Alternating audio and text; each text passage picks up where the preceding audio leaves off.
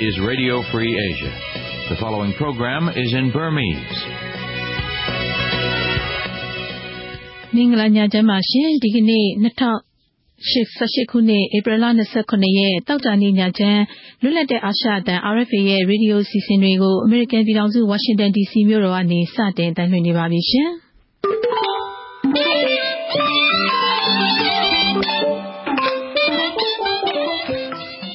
ကျမကခင်ခင်ဤပါရှင်ကျမခက်ညခတ်မှာပါရှင်ဒီနေ့ညအစီအစဉ်ကိုလိုင်းမီတာ22 25နဲ့41တုကနေည9နာရီကနေ10နာရီထိထုတ်လွှင့်တဲ့အပြင် RFA ရဲ့ Facebook စာမျက်နှာကလည်းတိုက်ရိုက်ထုတ်လွှင့်မှာဖြစ်ပါတယ်ရှင်ဟုတ်ကဲ့ပါဒီနေ့ညအစီအစဉ်မှာအရင်ဆုံးသတင်းတွေကိုတင်ဆက်မှာပါကုလသမဂ္ဂလုံခြုံရေးကောင်စီကိုယ်စားလှယ်အဖွဲ့ဟာမြန်မာနဲ့ဘင်္ဂလားဒေ့ရှ်နိုင်ငံကရိုဟင်ဂျာတွေရဲ့အခြေအနေတွေကိုလေ့လာဖို့အတွက်မနေ့ကမှမြန်မာနိုင်ငံကိုခရီးစဉ်စတင်မယ်ဆိုတဲ့သတင်း နောက် အသက်18နှစ် မပြည့်သေးတဲ့သူတွေကို စစ်သားအဖြစ် စုဆောင်းခဲ့လို့ အရာရှိ18ဦးအပါအဝင်48ဦးကို စစ်စည်းကမ်းအရရေးယူထားတယ်ဆိုတဲ့ သတင်းပါဝင် တခြားစိတ်ဝင်စားဖွယ်ရာ မြန်မာနဲ့ ကမ္ဘာတလွှားက သတင်းတွေကို နားဆင်ရဖို့ရှိပါတယ်ရှင်။ဟုတ်ကဲ့ပါရှင်။သတင်းတွေပြီးမှာတော့ ဆက်သွယ်မင်းမြန်းချက်တွေနဲ့ သတင်းဆောင်မတွေကို နားဆင်ရမှာပါ။အဲ့ဒီထဲမှာ ကြားရမှာတစ်ခုက ကုလသမဂ္ဂလုံခြုံရေးကောင်စီရဲ့ဒီကိုယ်စားလှယ်အဖွဲ့ဟာတော့အင်မတန်မှ အရေးကြီးတဲ့ ခရီးစဉ်တစ်ခုလို့ ကျွန်တော်မြင်ပါတယ်။ နောက်ပြီးတော့ ဒီကိုယ်စားလှယ်အဖွဲ့ဝင်တွေ တွေ့ချင်တဲ့ ပုံကိုယ်တွေနဲ့လည်းပဲလွတ်လွတ်လပ်လပ် ပေးပြီးတော့ တွေ့ဆုံခွင့်ပြုနိုင်ဖို့ အရေးကြီးတယ်လို့ မြင်ပါတယ်။ကုလသမဂ္ဂကုံလုံခြုံရေးကောင်စီ ကိုယ်စားလှယ်အဖွဲ့ မြန်မာနိုင်ငံခီးစဉ်အကြောင်း သုံးသက်ချက်တွေ ထုတ်လွှင့်တဲ့အခါမှာ အပြည့်စုံ နားဆင်ရမှာပါ။အဲဒီနောက်ဒီကချင်ပြည်နယ်က စစ်ပွဲတွေအကြောင်း ပြီးတော့ ကရင်နီမျိုးသားတိုးတက်ရေးပါတီ KNPP နဲ့ အစိုးရငြိမ်းချမ်းရေးကော်မရှင်တို့ကရားပြည်နယ်လိုင်းကော်မြို့မှာ နှစ်ရက်ကြာ ဆွေးနွေးပွဲ ပြီးစီးခဲ့ပေမဲ့ လက်တလောမှာ KNPP က တနိုင်ငံလုံးပြစ်ခတ်ရက်စဲရေး သဘောတူစာချုပ်မှာ လက်မှတ်ရေးထိုးဖို့ဆွေးနွေးနိုင်ခြင်း မရှိဘူးဆိုတဲ့အကြောင်းပြီးတော့ကချင်ပြည်နယ်မှာ KIA တပ်ရင်းလေတက်ဆွဲထားတဲ့ဒေသမှာ တပ်မတော်နဲ့ KIA တို့ ဒီနေ့ထိ တိုက်ပွဲဖြစ်ပွားနေတဲ့အကြောင်းပြီးတော့ဒီလှိုင်းသာယာမြို့နယ်က အမိုက်ပုံမီးလောင်တဲ့ကိစ္စနဲ့ ပတ်သက်ပြီးတော့ဒီအဲကျမကြီးဆရာဝန်တယောက်ရဲ့အမြင် နောက်တစ်ခါဒီ အပတ်စဉ်ခန္ဓာအနေနဲ့ကတော့မှတ်မှတ်သားသားစကားများကိုသောတာရှင်နေနားဆင်ရမှာပါရှင်ဟုတ်ကဲ့ပါမက်ခင်ပါရေအခုတော့သတင်းတွေကိုရင်ဆုံးတင်ဆက်ပေးကြရအောင်နော်ဟုတ်ကဲ့ပါရှင်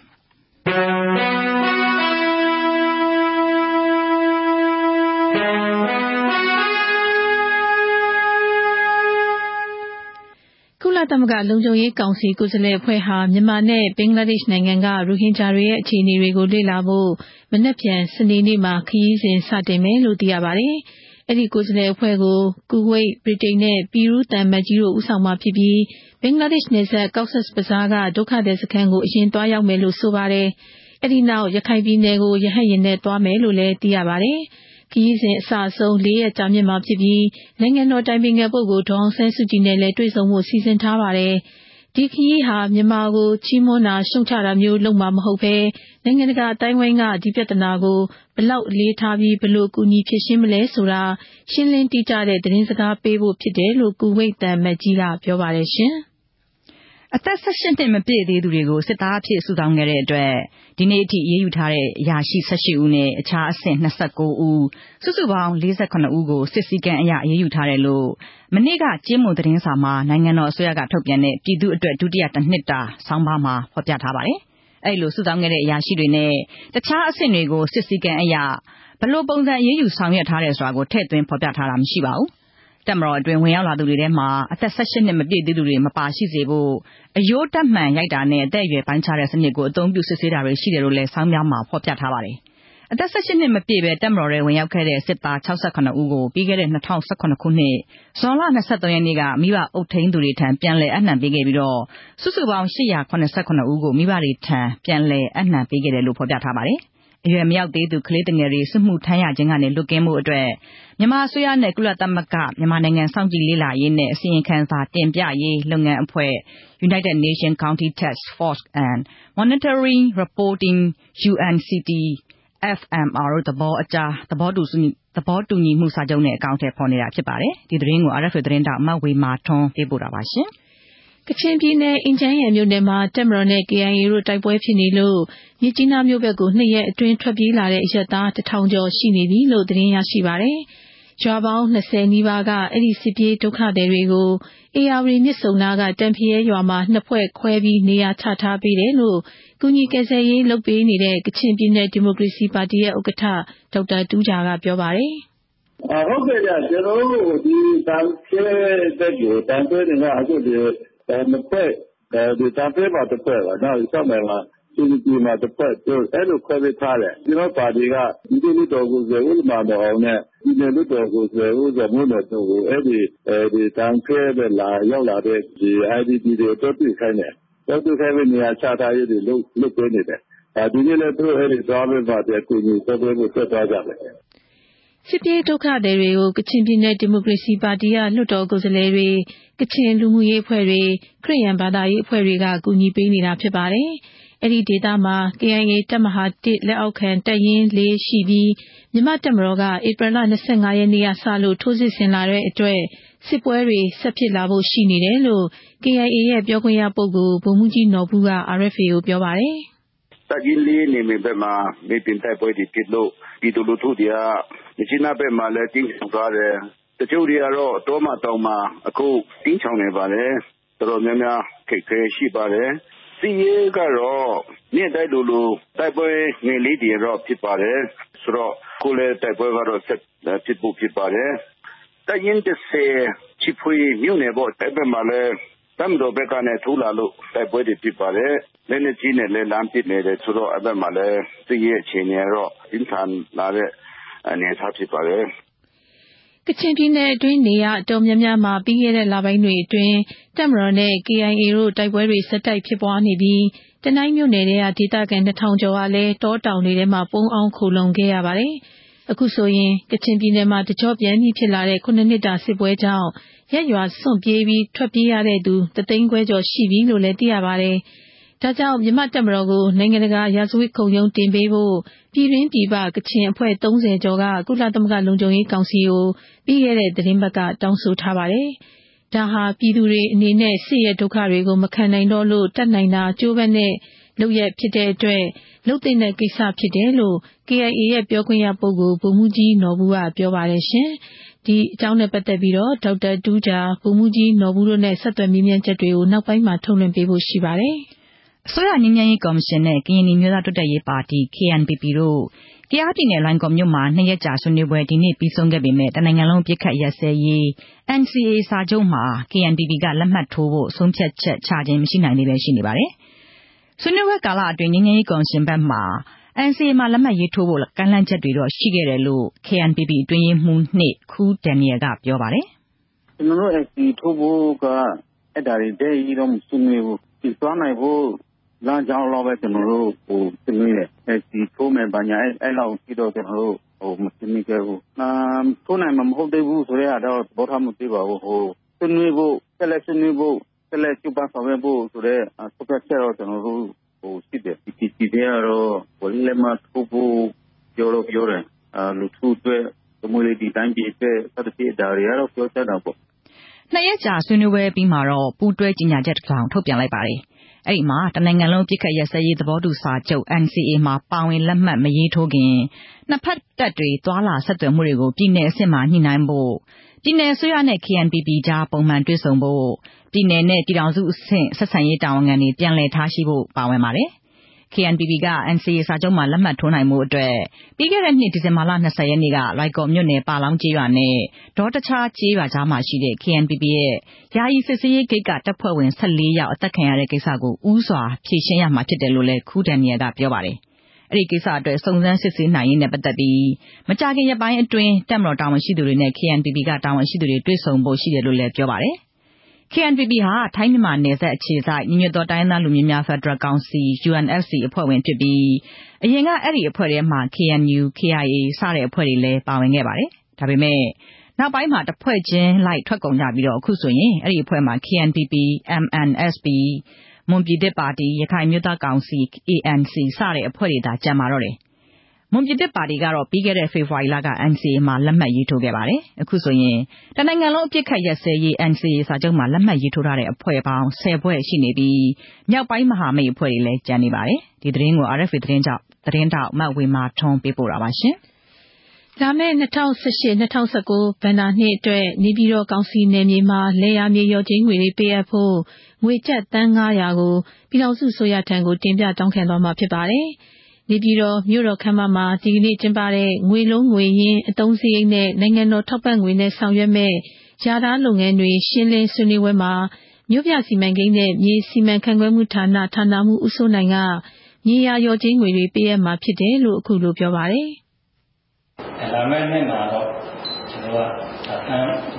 900ရထားပါတန်း900ရထားခြင်းရတယ်အဓိက ကျွန်တော်ဒီ မျက်နှာမှုထောက်ပံ့ရေးပြီးလို့တော့တိုင်းမြတ်ဒီမျိုးနဲ့ဒီမှာကျွန်တော်တနေရာရှိပါတယ်။အဲလိုပြီးမျိုးနဲ့တနေရာရှိပါတယ်။နောက်ဥပဒေမျိုးနဲ့တနေရာရှိပါတယ်။တခိနသီရိမြို့နယ်တဲဖြူကျေးရွာနီးကမြေဧက380နေပြည်တော်မြို့ဘက်လမ်းကမြေဧက12ဧကကျော်နဲ့ဥတ္တရသီရိမြို့နယ်ရွှေနဒါရပ်ကွက်ကမြေဧကပေါင်း80ကျော်စုစုပေါင်းဧက480ကျော်နဲ့တီးနှံရော်ကြေးတွေကိုပေးနိုင်ဖို့ယာထားတာလို့ပြောပါတယ်။ နေပြည်တော်နယ်မြေမှာ လယ်မြေတဧကအတွက် ငွေကျပ်330ဒုတိယတန်းစားအတွက်320တတိယတန်းစားမြေအတွက်ဆိုရင်10သိန်းရာမြေအတွက်15သိန်းရော်ကြေးပေးပြီးတီးနှံရော်ကြေးတွေကိုလည်း ထိုက်တဲ့ဈေးနှုန်းနဲ့ ပေးတယ်လို့ ဦးစိုးနိုင်က ပြောပါတယ်။နေပြည်တော်ကောင်စီနယ်မြေအတွင်းက လယ်ယာမြေမှုပေါင်း330ကျော်မှာ အမှု80ကျော်ကို ဖြည့်ရှင်းပေးနိုင်ခဲ့ပြီးဖြစ်တယ်လို့ပြီးခဲ့တဲ့2016-17ဘဏ္ဍာနှစ်မှာလည်း ငွေကျပ်တန်း 1500 2019-2018ဘဏ္ဍာနှစ်မှာ ငွေကျပ်တန်း100ရော်ကြေးပေးခဲ့တယ်လို့ သိရပါတယ်ရှင်။ဒီသတင်းကို RFA သတင်းတောက် ကိုဝင်းကိုကိုလက်ပေးပို့လိုက်တာပါရှင်။သတင်းပထမပိုင်းကို နားဆင်ခဲ့ကြရတာပါရှင်။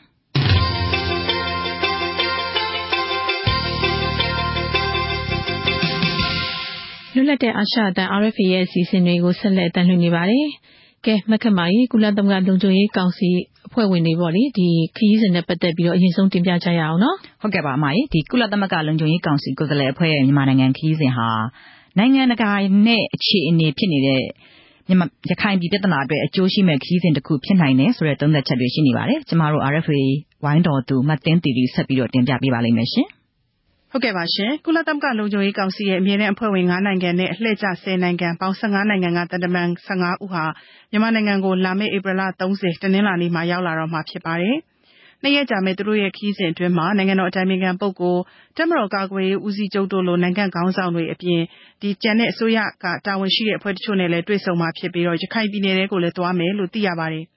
ရခိုင်ပြည်နယ်မြောက်ပိုင်းမှာ ပြဿနာဖြစ်ပြီးတဲ့နောက်ပိုင်း ကုလသမဂ္ဂလုံခြုံရေးကောင်စီက မြန်မာနိုင်ငံကိုလာဖို့ ပြီးခဲ့တဲ့ ဖေဖော်ဝါရီလက တောင်းဆိုခဲ့ပေမဲ့မြန်မာအစိုးရက အဲ့ဒီအချိန်မှာညှင်းဆိုထားပြီး အခု ပြီးခဲ့တဲ့ ဧပြီလဆန်းပိုင်းမှာ မြန်မာနိုင်ငံကိုလာဖို့အတွက် သဘောတူခဲ့တာပါ ကုလသမဂ္ဂလုံခြုံရေးကောင်စီအဖွဲ့ကတန်တမန်တွေရဲ့ဒီမြန်မာနိုင်ငံခီးစဉ်အတွင်းမှာ ရခိုင်ပြည်နယ်ကပြဿနာနဲ့ အခက်အခဲတွေကို ဖြေရှင်းနိုင်ုံသာမက နိုင်ငံရဲ့ဒီစီးပွားရေးနဲ့အတူ ကျန်တဲ့ဒီနိုင်ငံရေး အခက်အခဲ အခြေအနေတချို့အတွက်ပါ အကျိုးရှိလာနိုင်တဲ့ခီးစဉ်ဖြစ်တယ်လို့ မြန်မာရေး လေလာသုံးသပ်သူ ဒေါက်တာရန်မျိုးသိန်းက မြင်ပါတယ်။ကုလသမဂ္ဂ လုံခြုံရေးကောင်စီရဲ့ဒီကိုယ်စားလှယ်အဖွဲ့ဟာ လက်ရှိ ကျွန်တော်တို့ မြန်မာနိုင်ငံမှာ ကြုံတွေ့နေရတဲ့ နိုင်ငံရေး စီးပွားရေးပေါ့ ဒီအကျက်တဲတွေ နိုင်ငံတကာရဲ့ ယုံကြည်မှု ကျွန်တော်တို့နိုင်ငံရဲ့ နိုင်ငံတကာမှာရှိနေတဲ့ ဂုဏ်သိက္ခာ ကျွန်တော်တို့ ပြည်သူလူထုရဲ့ နိုင်ငံတကာမှာရှိတဲ့ တန်ဖိုးတွေ ဒါတွေအတွက်ကိုနော် အင်မတန်မှ အရေးကြီးတဲ့ ခရီးစဉ်တစ်ခုလို့ ကျွန်တော်မြင်ပါတယ်။နောက်ပြီးတော့ ဒီခရီးစဉ်ကနေပြီးတော့ကျွန်တော်တို့နိုင်ငံအနေနဲ့ နိုင်ငံတကာရဲ့ ယုံကြည်မှု နိုင်ငံတကာရဲ့ တန်ဖိုးထားမှုကိုတစ်ဆင့်တက်ပြီးတော့ ရလာအောင် ကြိုးစားဖို့ အခွင့်အလမ်းရှိတယ်လို့လည်း ကျွန်တော်ကတော့ အဲ့ဒီလို သုံးသပ်ပါတယ်။နောက်တစ်ချက်ကတော့ဒီကုလသမဂ္ဂ လုံခြုံရေးကောင်စီ ကိုယ်စားလှယ်အဖွဲ့ကို မြန်မာအစိုးရအပိုင်းကရော မြန်မာတပ်မတော်အပိုင်းကရော အချိန်ယူတွေ့ဆုံပြီးတော့ကြည်ကြည်လည်လည် အသေးစိတ် ရှင်းလင်းဆွေးနွေး ဖြေကြားနိုင်ဖို့ လိုအပ်တယ်လို့ မြင်ပါတယ်။နောက်ပြီးတော့ ဒီကိုယ်စားလှယ်အဖွဲ့ဝင်တွေ တွေ့ကျင်တဲ့ ပုံကိုယ်တွေနဲ့လည်းပဲ လွတ်လွတ်လပ်လပ် ပေးပြီးတော့ တွေ့ဆုံခွင့်ပြုနိုင်ဖို့ အရေးကြီးတယ်လို့ မြင်ပါတယ်။အဲ့ဒါတွေဟာ ကျွန်တော်တို့နိုင်ငံနဲ့ ကုလသမဂ္ဂအပါအဝင် နိုင်ငံတကာအတိုင်းဝိုင်းကြားမှာ ယုံကြည်မှု နားလည်မှု ဒါတွေကို အများဆုံး မြင့်တင်နိုင်ဖို့အတွက် အခြေခံလိုအပ်ချက်တွေလို့ အဲ့ဒီလို သုံးသပ်ပါဗျာစင်ကာပူနိုင်ငံမှာ ကျင်းပနေတဲ့32ကြိမ်မြောက် အာဆီယံထိပ်သီးညီလာခံကြီးကို ဒေါ်အောင်ဆန်းစုကြည် သွားမတက်တာဟာ ကုလသမဂ္ဂလုံခြုံရေးအဖွဲ့ဝင်ကောင်စီတွေ မြန်မာနိုင်ငံကို လာတဲ့အခါ ရခိုင်ပြည်နယ်အရေးနဲ့ ပတ်သက်ပြီး ဆွေးနွေးစရာတွေကြောင့် ဖြစ်မယ်ဆိုပြီးတော့လည်း သုံးသပ်ချက်တွေ ရှိနေပါတယ်။ ကုလသမဂ္ဂလုံခြုံရေးကောင်စီအဖွဲ့ဝင်တွေ ဒေါ်အောင်ဆန်းစုကြည်နဲ့အတူ တပ်မတော်ကာကွယ်ရေးဦးစီးချုပ်တို့နဲ့ တွေ့ဆုံပြီးတော့ ဘယ်လိုဆွေးနွေးနိုင်တာတွေ ရှိနိုင်ပါသလဲ။ဒေါက်တာရန်မျိုးသိမ်းရဲ့ သုံးသပ်ချက်ကတော့ဒနိုင်ငံတော်အတိုင်ပင်ခံပုဂ္ဂိုလ်အနေနဲ့ရော တပ်မတော်ကာကွယ်ရေးဦးစီးချုပ်အနေနဲ့ရော နောက် အဲ့ဒီလိုတွေ့ဆုံတဲ့နေရာမှာ ကျွန်တော်တို့အနေနဲ့ပေါ့လေ အားလုံးမှန်တယ်ဆိုတဲ့ ချင်းကပ်မှုမျိုးနဲ့ မဟုတ်ဘဲနဲ့ တရားဥပဒေကျော်လွန်ပြီးတော့ဟလာဥပဒေမဲ့ဆောင်ရွက်မှုတွေရှိမယ်ဆိုရင် ထိထိရောက်ရောက် အရေးယူဆောင်ရွက်မယ်ဆိုတဲ့ ချင်းကပ်မှု ပုံစံဘက်ကနေပြီးတော့ဟိုဖြစ်ရှင်းဆွေးနွေးနိုင်မယ်ဆိုရင် ပို့ပြီးအကျိုးရှိနိုင်မယ်လို့ ကျွန်တော်တို့အဲ့လို သုံးသပ်ပါတယ်။အော်ဖက်ဖက်ကလည်းပဲတက်ဆိုင်ရာဌာနတွေလိုက်လည်းပဲကုလသမဂ္ဂ လုံခြုံရေးကောင်စီ ကိုယ်စားလှယ်အဖွဲ့နဲ့ တွေ့ဆုံမှုကို ပြင်ဆင်ထားလိမ့်မယ်လို့ မြင်ပါတယ်။အဲ့ဒီအချက်လက်တွေကတကယ်မြေပြင်မှာ ဖြစ်နေတဲ့ အချက်လက်တွေ ဖြစ်ဖို့နဲ့ ဒီအချက်လက်တွေဟာနော်ဟိုလွဲမှားတဲ့ အချက်လက်တွေ မဖြစ်ဖို့ အဲ့ဒါကိုတော့ အလေးနဲ့သတိထားဖို့ လိုအပ်တယ်လို့ ကျွန်တော်တို့အဲ့လို မြင်ပါတယ် ကုလသမဂ္ဂအပါအဝင် အနောက်နိုင်ငံကြီးတွေ လူ့အခွင့်အရေးဖွဲ့ကြီးတွေက ထောက်ပြနေတာက ရခိုင်ပြည်နယ်ကဘင်္ဂါလီတွေအပေါ်မှာကန့်သတ်ချက်တွေကို ပယ်ဖျက်ပေးဖို့ နိုင်ငံသားဖြစ်ခွင့်ရှိတဲ့သူတွေကို နိုင်ငံသားပေးဖို့ဆိုပြီး တော့တောင်းဆိုတိုက်တွန်းနေတာပါ။ဒါပေမဲ့ ဒီတောင်းဆိုချက်တွေဟာ မြန်မာအစိုးရဘက်က လိုက်ရောဖို့ဆိုတာကခက်ခဲတာမို့ အခု ကုလသမဂ္ဂလုံခြုံရေးကောင်စီအဖွဲ့ဝင်နိုင်ငံတွေရဲ့ မြန်မာနိုင်ငံခီးစဉ်အတွင်းမှာအကျိုးရလဒ်ကတော့တိတ်ပြီးတော့ထူးထူးခြားခြားရမယ်လို့ သူမမျှော်လင့်တဲ့အကြောင်း ပြန်ကြားရေးဝန်ကြီးဟောင်း ဦးရဲထွဋ်ကတော့သုံးသပ်ပါတယ်။ ကျွန်တော်အမြင်ကတော့ဗျာလုံခြုံရေးကောင်စီက လာတင်တယ်ဆိုတဲ့ကိစ္စကိုအဲခွင့်ပြုလိုက်ခြင်းအပြင်လုံခြုံရေးကောင်စီမှာ ပေးနေတဲ့ ဖိအားတွေ အတိုင်းအတာတစ်ခုထိ လျော့သွားဖို့ ရည်ရွယ်ပြီးလုပ်တာလို့ပဲ မြင်ပါတယ်။အဲ့ဒီတက်လည်း ပို့ပြီးတော့ ထူးခြားတဲ့ရလဒ် မရနိုင်ပါဘူး။ဘာကြောင့်လဲဆိုတော့ ကုလသမဂ္ဂနဲ့ နိုင်ငံတကာက ရခိုင်ရေးပေါ် မြင်ထားတဲ့အမြင်နဲ့ မြန်မာနိုင်ငံရဲ့ရည်တည်ချက်နဲ့အရန်ဝေးလုံးဝကြည့်တော့ အဖြေကတော့ ရမယ်မထင်ပါဘူး တိုးတက်မှုလည်း ရှိမယ်လို့ ကျွန်တော်တို့မမြင်ဘူး အဓိကတော့ဗျာ သူတို့က သူတို့တောင်းဆိုတဲ့ချက်တွေကို ကြိုပြီးတော့ ကြည့်လိုက်ရင် ဟိုဘက်မှာ ရောက်နေတဲ့ ဒုက္ခတွေ အားလုံးကို ပြန်လက်ခံရမယ် အဲ့ဒီလူတွေအတွက် နိုင်ငံသားဖြစ်ခွင့်ကိုလည်း အလိုလျောက် ပေးရမယ်သူတဲ့ သဘောကိုခြေခံပြီးတော့ ပြောနေတာ哦အဲ့တော့ရိုဟင်ဂျာဆိုတဲ့ဟာကို လူမျိုးတွေနဲ့ တိုင်းသားတွေလက်ခံမှုဆိုတာမျိုး ပြောနေတာအဲ့တော့ နိုင်ငံသားကိစ္စနဲ့ ရိုဟင်ဂျာကို တိုင်းသားဖြစ်တဲ့ လက်ခံဖို့ဆိုတဲ့ကိစ္စက ကျွန်တော်ဘက်က ဘယ်လိုမှ လိုက်လွန်နိုင်မဲ့ခြေတွေမရှိဘူးနိုင်ငံသားဖြစ်ရေးဆိုတော့စီစစ်ပြီးတော့ ဖြစ်တဲ့သူပဲ ဖြစ်ခွင့်ရမှာပေါ့ အဲ့အဲ့ဒီချက်မှာ ကွဲလွဲတဲ့ကြောင့်မလို့ဟိုအခြေရောက်တော့ ခက်တယ်လို့ ကျွန်တော်မြင်ပါတယ် စစ်တွေမျိုးမီမျိုးဖတူလည်းဖြစ်တဲ့ ရှစ်နေဟာဦးကျော်လှအောင်ကတော့ဒီသူတို့ မွတ်စလင်အတိုင်းဝိုင်းပေါ် ကန့်သက်ချုပ်ချယ်မှုတွေကို စုံစမ်းဖော်ထုတ်နိုင်ရင် ပို့ပြီးတော့ကောင်းမယ်လို့ သူမြင်ကြောင်း ပြောပါတယ်။အထူးသဖြင့်ကတော့ ရခိုင်ပြည်နယ်ထဲကနေပြီးတော့ဘင်္ဂလားဒေ့ရှ်နိုင်ငံဘက်ကို ထွက်ပြေးသွားတဲ့သူတွေကို ပြန်လည်လက်ခံရေးဆိုတဲ့ အစီအစဉ်မှာ အစိုးရဘက်က ဒီမှာနေထိုင်ကြောင်း လက်မှတ်တခု သက်သေပြရမယ်လို့ ပြောပေမဲ့ဒါဟာတစ်ဖက်ကို ထွက်ပြေးသွားကြတဲ့သူတွေအတွက် အခက်အခဲရှိနေတာဖြစ်တယ်လို့လည်း သူ့ရဲ့အမြင်ကို ပြောပါတယ်။ မောင်တော်သွားပြီးတော့ကျင်းကြည့်ပါစေဘောသူတို့ဟိုမဟိုကိုရောက်တဲ့ အားလုံးသိမှာပေါ့ဆိုရအနေနဲ့ ဘာလို့တားထားလဲဆိုတာ သူတို့အဲ့ဒါကိုပဲ သူတို့တာဘီနဲ့သူတို့လွတ်လပ်စွာသွားသွား investigate လုပ်ရမယ်လေ အဲ့ဒီ case ကိုဒါကုလသမဂ္ဂအဲ့ဒီလုံခြုံရေးကောင်စီအနေနဲ့ အဲ့ဒီကိစ္စကိုပဲ စုံစမ်းစစ်ဆေးပြီးတော့ပေါ်ထုတ်နိုင်မယ်လို့ ကျွန်တော်ယူဆတယ် အဲဒီရဒီကိုမိချုပ်လိုက်လေအဲ့ဒါဒီကို သူတို့ အစင်လိုက်သွားပြီးတော့ သူတို့မကန်တင်လိုလိုက်ပြီးတာပဲ ဟုတ်တယ်မလား သူတို့ကို ပြန်ခေါ်လာပြီးတော့ သူတို့နေရာ သူတို့ ပြန်ပေးလိုက်အင်္ဂဘာဒီဆောက်ပေးလိုက်ဆိုရင် ပြီးတာပဲ ဟုတ်တယ်မလား ဘာလို့ဆိုတော့ အဲ့ဒီလူကထောက်ထပ်ပေးမှာပေးမလဲ ဒီအစိုးရက မွေးစင်းတောင် မပေးတာ သူတို့ပစ္စည်းဆာရွက်ဆက်တန်းတို့ကိုမိချုပ်လိုက်တာ အဲ့ဒါ ဘယ်မှာရမလဲ ပြီးခဲ့တဲ့2019ဩဂုတ်လထဲ ရခိုင်ပြည်နယ်ထဲမှာ ဖြစ်ခဲ့တဲ့ အကြမ်းဖက်မှုတွေပြီးနောက်ပိုင်း မြန်မာစစ်တပ်ဟာ အင်အားအလွန်ကျွံသုံးပြီးတော့ပြဿနာကို ဖြေရှင်းခဲ့တာကြောင့် ဘင်္ဂလားဒေ့ရှ်နိုင်ငံဘက်ကို ထွက်ပြေးသူဟာ အခုဆိုရင်9သိန်းခန့် ရှိနေပြီဆိုကုလသမဂ္ဂကစီရင်ထုတ်ပြန်ထားပါတယ်။အခုဆိုရင် လုံခြုံရေးကောင်စီအဖွဲ့ဝင်နိုင်ငံတွေကတန်တမန်တွေ လာတော့မှမို့ ရခိုင်ပြည်နယ်ကဖြစ်ရမှန်တွေကို ဖော်ထုတ်နိုင်မှာဖြစ်ပြီး ဒီပြဿနာတွေကို ဘယ်လိုဖြေရှင်းနိုင်မလဲဆိုတဲ့ နည်းလမ်းရမယ်လို့ မျှော်လင့်ကြောင်း ရိုဟင်ဂျာအရေးဆောင်ရွက်နေတဲ့ ဦးအပူတာဟေးကလည်း သုံးသပ်ပါတယ်။“ဒီကုလသမဂ္ဂအဖွဲ့ပေါ့နော်။ဒီရခိုင်ပြည်နယ်မှာရော ဘင်္ဂလားဒေ့ရှ်မှာရော လာတယ်ဆိုတာကတော့ ကောင်းပါတယ်။တကယ်လက်တွေ့မှာ ဘာတွေဖြစ်နေတယ်ဆိုတဲ့ဟာကို သူတို့ကိုယ်တိုင် သိရှိခံစားနိုင်တာပေါ့။သူတို့လာတဲ့အချိန်မှာ အဲဒီကိစ္စမှာ ပါဝင်ဆက်နွယ်နေတဲ့လူတွေပေါ့။ခံစားနေတဲ့လူတွေ ပတ်သက်မှုရှိနေတဲ့လူတွေပေါ့နော်။အဲဒီလူတွေနဲ့ တိုက်ရိုက်ထိတွေ့ပြီးတော့မှ ဖြစ်ရပ်မှန်ကို သိရှိအောင်လုပ်ဖို့အရေးကြီးတယ်လို့ ကျနော်မြင်ပါတယ်။”ကုလသမဂ္ဂလုံခြုံရေးကောင်စီရဲ့ ကိုယ်စားလှယ်အဖွဲ့ဟာ မြန်မာနိုင်ငံပြီးရင် ဘင်္ဂလားဒေ့ရှ်နိုင်ငံကို ဆက်ပြီးသွားမှာဖြစ်ပါတယ်။ဒီအတောအတွင်းမှာကိုပဲအီးယူဥရောပသမဂ္ဂကလည်း မြန်မာနိုင်ငံအပေါ် ချမှတ်ထားတဲ့ လက်နက်ရောင်းချမှု ပိတ်ဆို့ရေး သက်တမ်းကိုလည်း နောက်ထပ်တနှစ် ထပ်ပြီး တိုးထားပါတယ်။ ဒါကတော့ ကုလသမဂ္ဂလုံခြုံရေးကောင်စီ ကိုယ်စားလှယ်အဖွဲ့ရဲ့ မြန်မာနိုင်ငံခရီးစဉ်အကြောင်း သုံးသပ်ချက်တွေကို RFA အဖွဲ့သူမတင်တီရီတင်ပြပေးခဲ့တာပါ အခုဆက်ပြီးတော့တင်ပြပေးမှာက ကချင်ပြည်နယ်က တိုက်ပွဲတွေအကြောင်း မဟုတ်လား မိုင် ဟုတ်ပါတယ် ကချင်ပြည်နယ်ထဲမှာ တပ်မတော်က KIA ကို ထိုးစစ်ဆင်နေတဲ့အတွက် စစ်ပွဲတွေ ဆက်ပြီးတော့ဖြစ်နေလိမ့်မယ်လို့ KIA ရဲ့ ပြောခွင့်ရပုဂ္ဂိုလ် ဗိုလ်မှူးကြီးနော်ဘူက RFA ကို ပြောပါတယ်ဟုတ်ကဲ့ဗိုလ်မှူးကြီးနော်ဘူကို RFA ဝိုင်းတော်သား ကိုနေရင်ကျော် ဆက်သွယ်မြင်းမြန်းထားတာနှာစင်နိုင်ပါတယ်ရှင် ဗိုလ်မှူးကြီးနော်ဘူရေ ဟုတ်ကဲ့ ဒီလိုပါအခုဒီရက်မှာဟိုလေအင်ဂျန်းယန်ဘက်မှာတိုက်ပွဲတွေဖြစ်လို့လူတွေယာနဲ့ချီပြီးထွက်ပြေးနေရတယ်ဆိုတဲ့သတင်းတွေကျွန်တော်တို့ရတယ်လေနောက်တစ်ခါဟိုတလောကလည်းဒီတနိုင်းဘက်မှာဖြစ်တယ်ပေါ့နော်အဲ့တော့အဲ့ဒီတိုက်ပွဲတွေအခုဘယ်လောက်ပြင်းထန်နေလဲဗိုလ်မှူးကြီးနည်းနည်းပြောပြပါဦးဟုတ်ကဲ့ပါအင်ချမ်းယာဆိုတဲ့နေရာတော့ကေရတော့တမဟာတင်လက်အောက်ခံတရင်လေးနေနေဖြစ်ပါတယ်အဲ့နေရာဘက်မှာဧပြီလ25ရက်နေ့ကနေစပြီးတော့မှတမတော်ကလင်းကြနဲ့လုံချတိုက်ခိုင်း နောက်တရင်လေးနေနေဘက်မှာနေတင်တိုက်ပွဲတွေဖြစ်လို့ဒီလိုလူထုတွေက မြချနာဘက်မှာလည်းတင်းဆောင်သွားတယ် တချို့တွေကတော့ တောမတောင်မှာ အခုတင်းချောင်နေပါတယ် တော်တော်များများခိတ်ခဲရှိပါတယ်စီရေးကတော့မြင့်တိုက်လိုလို တိုက်ပွဲငယ်လေးတွေတော့ ဖြစ်ပါတယ် ဆိုတော့ကိုယ်လည်း တိုက်ပွဲကတော့ ဆက်ဖြစ်ဖို့ဖြစ်ပါတယ်တရင်တစ်ဆယ်ချစ်ဖွေမြို့နယ်ပေါ့တိုက်ပွဲမှာလည်းတမ်တော်ဘက်ကနေထူလာလို့ တိုက်ပွဲတွေဖြစ်ပါတယ် လက်နဲ့ကြီးနဲ့လည်းလမ်းပစ်နေတယ်ဆိုတော့ အဲ့ဘက်မှာလည်းစီရေးအခြေအနေတော့ ပြင်းထန်လာတဲ့ အနေအထားဖြစ်ပါတယ် ဟုတ်ကဲ့ ဗိုလ်မှူးကြီး အဲ့တော့ တိုက်ပွဲကဒီလူနေရွာတွေမှာ ဖြစ်နေတာလား ဒါမှမဟုတ်လေရွာရဲ့အပြင်ပတွေမှာ ဖြစ်နေတာလားတကြီးလေးနေမယ်ကတော့ယူဝါနဲ့တစ်မဝဲဘူး နှစ်ဖာလုံလောက်ပဲပဲမချင်းနဲ့ဆိုတော့ လက်နဲ့ကြီးတွေကယူဝါမှာလဲကြပါတယ် အခုတလုံးတတ်မတော်ဘက်ကနဲ့ပြစ်တဲ့ လက်နဲ့ကြီးတွေက တော်တော်များများတော့ယူဝါထဲမှာကြပါတယ် နောက်ပြီးတော့ ထိခိုက်ဒဏ်ရာရတာလဲယူဝါသားတွေ ပြည်သူလူထုတွေပဲ ဖြစ်ပါတယ် ဟုတ်ကဲ့ ဟုတ်ကဲ့ ဗိုလ်မှူးကြီးအဲ့ဒီဟိုအောင်လောရွာဘက်မှာ ဗိုလ်မှူးကြီးတို့ကတမ်းမာနှစ်ပေါ့နော် အဲ့တော့အဲ့ဒီမှာ ဗိုလ်မှူးကြီးတို့က နောက်ဆုတ်ပေးလိုက်တာလား အခုတိုက်ပွဲတွေက ဘယ်လိုရှိလဲ အဲ့ဘက်မှာကတော့တက်မဟာနင်းဌာနချုပ်ကတော့တက်မတော်ဘက်က မဝန်ကလေးကထိပြောင်းလိုက်တာ ဖြစ်ပါတယ်ဟိုအဲ့တော့ တိုက်ပွဲတွေတော့ အေးသွားတာပေါ့ အဲ့ဒီဘက်မှာအမ်မအေးပါဘူးအမ်အေးဘူးဆိုတာကတော့အဲ KD ကလည်း ဒီဘက်ဝန်ချစ်မှာအလုံးကလုရှားနေပါတယ် တမတော်ဘက်ကလည်းလုရှားနေတယ်ဆိုတော့ချိန်မရွေး တိုက်ပွဲတော့ ဖြစ်ပါတယ် အဲ့ဘက်မှာ အဲ့တော့ ဟိုတလောတော့ကကျွန်တော်တို့ နည်းနည်းခတ်သက်သက်ကြားလိုက်တာလေ ဗိုလ်မှူးကြီးတို့ဒီ KIA ခေါင်းဆောင်တွေနဲ့ အစိုးရနဲ့ ဆွေးနွေးမယ်ဆိုတဲ့အတန်လေးလည်း ကြားလိုက်တယ် ကြားပြီးတော့မှ တခါ အဲ့ဒီအတန်ပြန်ပြောက်သွားပြီး အခုတိုက်ပွဲတွေပဲ ကြားနေရတော့လေ အဲ့ဒီအခြေအနေက ဘယ်လိုရှိလဲ ဗိုလ်မှူးကြီး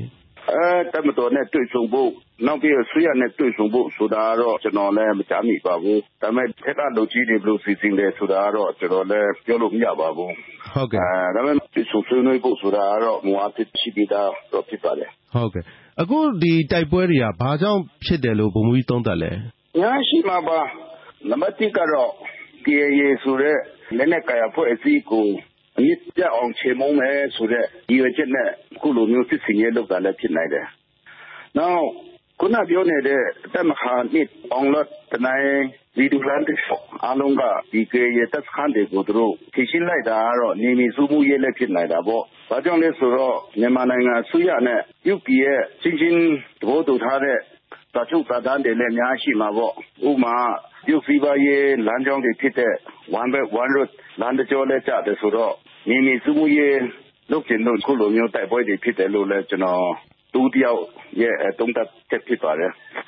ဟုတ်ကဲ့ ဗိုလ်မှူးကြီး အခု တရုတ်အစိုးရဘက်ကရော ဗိုလ်မှူးကြီးတို့စီကိုလေဘာတွေပြောတာဆိုတာတွေ ရှိသေးလဲ ကျွန်တော်တို့ ကြားသိရတလောက် ဘာမှမရှိပါဘူး ဒါပေမဲ့ လူကြီးပိုင်းတွေကိုတော့ ဘယ်လိုပြောတယ် ဘယ်လိုဆွေးနွေးတယ် ဆိုတာတော့ ကျွန်တော်လည်း ပြောလို့မရဘူး ဒါကတော့ ကျွန်တော်လည်း ဘာမှ မကြားမိပါဘူး ဟုတ်ကဲ့ ဘာလို့ဆိုတော့လေ အခုဒီပြီးခဲ့တဲ့ရက်က တရုတ်က အရာရှိတယောက်လာတယ်ဟဟလာနော်ဒေါန်ဆန်းစုကြည်တို့တမရဦးဝင်းမြင့်တို့နဲ့လည်း တွေ့တယ်ပေါ့နော် အဲ့ဒီမှာ ဒီတရုတ်အစိုးရကနေပြီးတော့ ဗမာပြည်ငြိမ်းချမ်းရေးကိစ္စတွေဘာတွေမှာ ပံ့ပိုးကူညီနေတာကိုလည်း ကျေးဇူးတင်တယ်ဆိုတဲ့အကြောင်း ဒေါန်ဆန်းစုကြည်က ပြောလိုက်တယ်ပေါ့နော် ဆိုတော့ အဲ့ဒီဘက်မှာရောဟလာတရုတ်အစိုးရဘက်က ဘာတွေများဒီဗိုလ်မှူးကြီးတို့ကို ကြားကန်ညှိနှိုင်းပေးတာမျိုးတွေရှိလဲပေါ့နော် အဲ့ဒါလည်း လူတွေက စိတ်ဝင်စားကြတယ် ဗိုလ်မှူးကြီးရဲ့ ဟုတ်ကဲ့ ဟုတ်ကဲ့ အဲ့ဒါရေဝင်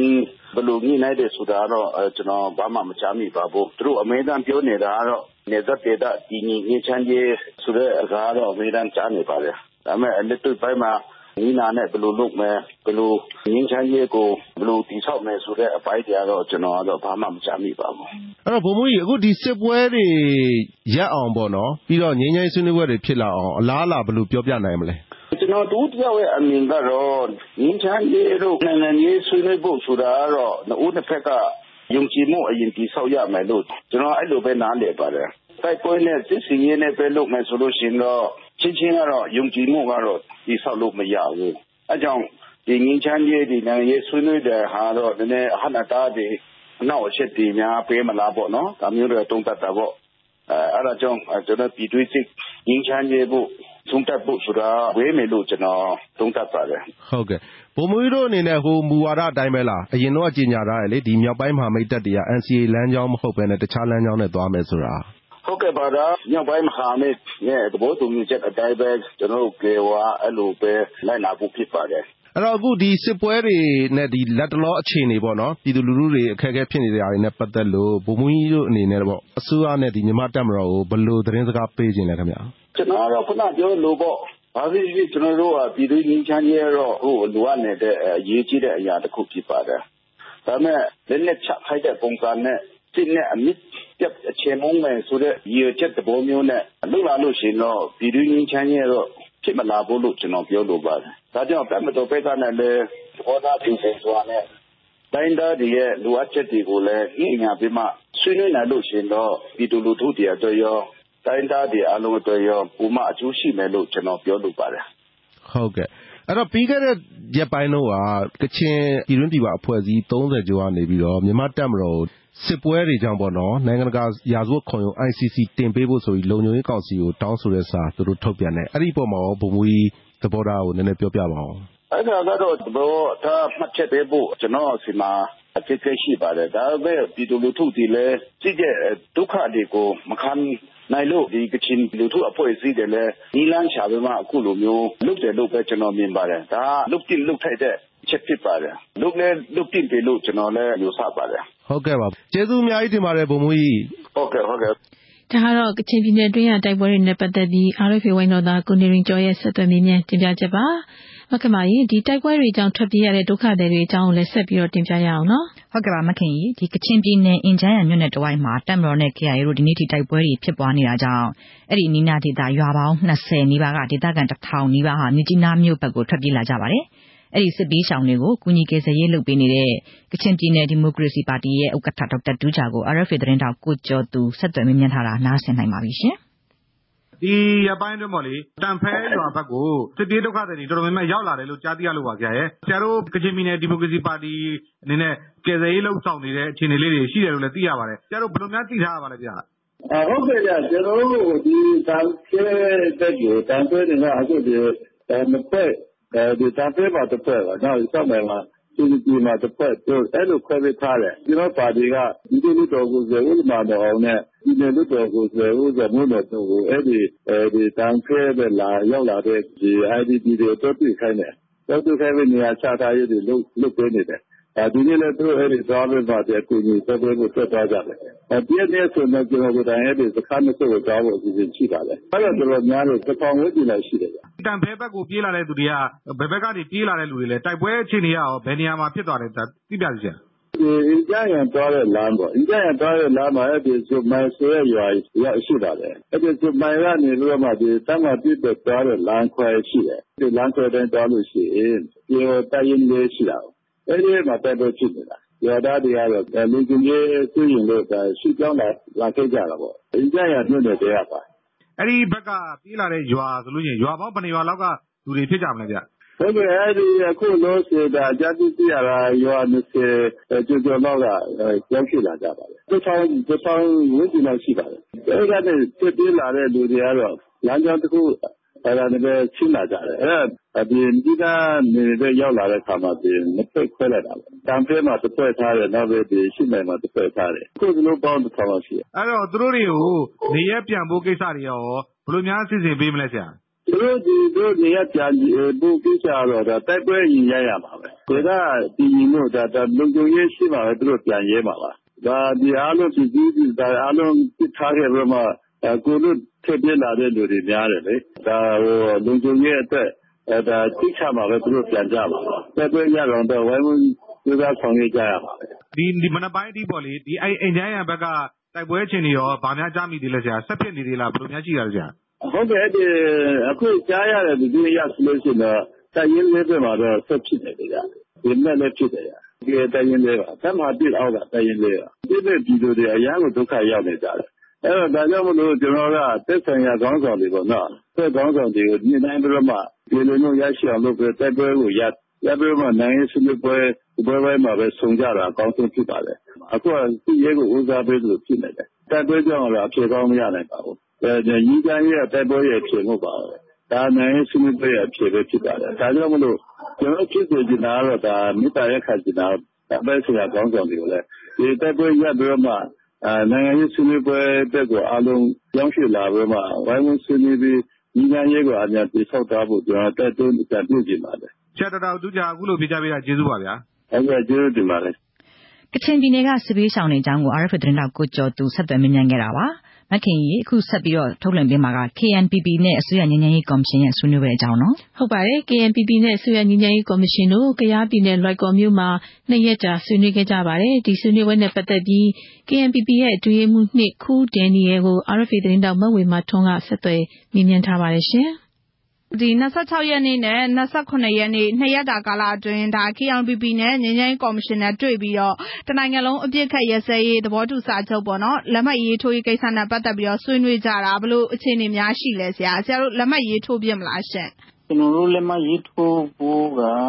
ဆက်လက်ဆွေးနွေးမယ် ဆက်လက်စုပတ်ဆောင်ရွက်မယ်ဆိုတော့ဒီနေ့ဒီနေ့ ဘယ်ရက် ဘာညာအဲ့ဒါတွေကတော့အာဒီနေ့ဒီနေ့ဘယ်ရက် ခုနပြောသလိုပေါ့ဒီ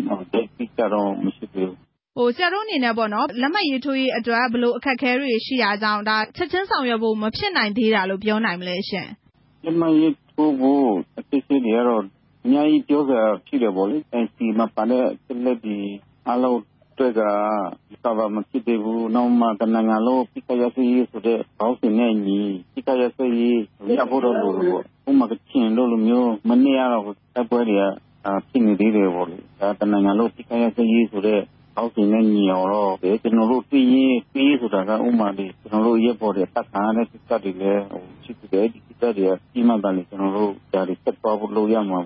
ရက်တာ ဆွေးနွေးတဲ့အနေအထားကြတော့ဟိုဘာတွေများ ဆွေးနွေးပြလဲဟိုအစိုးရဘက်ပိုင်းอ่ะပေါ့ဆရာတို့လက်မှတ်ရေးထိုးရေးအတွက် ဘယ်လိုကန့်လန့်ချက်တွေများ ရှိလဲလို့ပါ အစိုးရဘက်ကတော့ဟို NCO ပြင်မဲ့ထိုးပါဆိုတဲ့ကန့်လန့်ချက်တွေကတော့ဘူးအပိုင်းပေါ့လေ ကျွန်တော်တို့ကတော့ဒီအဲ့ဒီ NCO သွားနိုင်ဖို့အာ bilateral agreement မှာပေါ်တော့ဖို့ဖြစ်တဲ့ လုပ်ငန်းတွေကို ကျွန်တော်တို့ကျွန်တော်တို့ဘက်က အဲ့ဒါတွေ ဆွေးနွေးရတယ်ဒီမှာအဲ့ဒါတွေဟိုဒီလို bilateral မှာ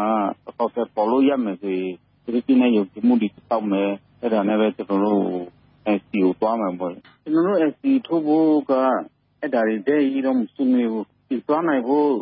လမ်းကြောင်းတော့ပဲ ကျွန်တော်တို့ဟိုဆွေးနွေးတယ်အဲဒီထိုးမယ် ဘာညာ အဲ့အဲ့လောက်ပြီးတော့ ကျွန်တော်တို့ဟိုမဆွေးနွေးခဲ့ဘူးဟိုဒါမဲ့ လမ်းကြောင်းတော့ဟိုရှိတယ်ပေါ့လေကျွန်တော်တို့လည်းဆက်ဆက်ရအဲဒီ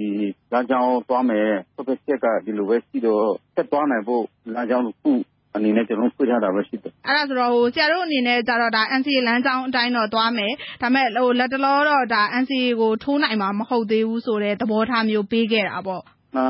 ထိုးနိုင်မှာ မဟုတ်သေးဘူးဆိုတဲ့အားတော့ သဘောထားမပေးပါဘူး။ဟိုဆွေးနွေးဖို့ ဆက်လက်ဆွေးနွေးဖို့ ဆက်လက်ကျူပဆောင်ရွက်ဖို့ဆိုတဲ့ ဆုတ်ချက်တော့ ကျွန်တော်တို့ဟိုရှိတယ်ဟိုဆရာတို့တွေဒီ KNPP ကဒီတက်ဟိုတက်ဖွဲ့ဝင်တွေပေါ့နော်ဒါတည်ဆုံးခဲ့မှုတွေနဲ့ ပတ်သက်ပြီးတော့လဲဟိုဆရာတို့ဒီလက်မှတ်ရေးထိုးရေးအပိုင်းတွေမှာ အခက်အခဲရှိနေတာဆိုတာမျိုး KNPP ဘက်ကလည်း ပြောထားတာမျိုးရှိတယ် ဒါနဲ့ ပတ်သက်ပြီးတော့ဖြည့်ရှင်းဆောင်ရွက်နေတဲ့အပိုင်းတွေရောငင်းငင်းကော်မရှင်ရှိရဆရာတို့ ဘာတွေများကြားရတာရှိလဲအာ ဒီဒီဟာကငင်းငင်းကော်မရှင်နဲ့ဒီစစ်တွေရောဆက်ဆံမှုရှိတယ် ဒါပေမဲ့ တကယ်တော့ဆောက်တဲ့ပေါ်ဖို့ကတမ်တော်မှာ အဓိကတာဝန်ရှိတယ်တမ်တော်နဲ့ ဒါတွေညှိနှိုင်းရမယ်။ကျွန်တော်တို့ တောင်းဆိုထားတာက ပူးတွဲ supervisory မှာ ပူးတွဲပါဝင်ဖို့ တောင်းဆိုထားတယ်။အဲ့ဒါလေးလည်း ပြီးခဲ့တဲ့ အလုပ်သဘောဆွေးနွေးပွဲမှာ ဒါတွေပေါ်ထားကြတယ်။ဒါပေမဲ့ အခုလို့တဲ့ဒီကိစ္စနဲ့ဒီဝေးကိစ္စနဲ့ ပတ်သက်မှ ကျွန်တော်တို့ နားလေးဟိုမအားလေးပြောလို့ရတော့အဲ့ဒါအဲ့ဒါပြီးနေ့ကတည်းကသူတို့နဲ့ပြဖို့တော့ရှိတယ်ဟိုဒီ NCA လက်မှတ်ထိုးရေးကိစ္စနဲ့ ပတ်သက်ပြီးတော့ဒါအစိုးရတို့တက်မတော်တို့နဲ့ရော ဆရာတို့ဟိုထိတ်တိုက်တွေ့ဆုံမဲ့အနေအထားတွေရောဟိုဆရာတို့ဘက်က လိုလားချက်တွေ ရှိလား ဘယ်လိုအနေအထား ရှိမလဲ ဆရာ ကျွန်တော်တို့ ဒီဟာထိုးနိုင်ဖို့က မကြခဏဟိုသူမျိုးကိုတော့ လိုလိုက်မယ်တက်မတော်နဲ့ပြီးပြည့်တွေ့ရတဲ့ပြည့်ဆက်လက်ညှိနှိုင်းဖို့ ရှိသေးတယ်။ငြိမ်းချမ်းရေးကော်မရှင်ဘက်ကရော လက်မှတ်ရေးထိုးမယ်ဆိုရင် ဆရာတို့ တိုင်းရင်းသားတွေအတွက် အကျိုးအမြတ်တွေနဲ့ ပတ်သက်ပြီးတော့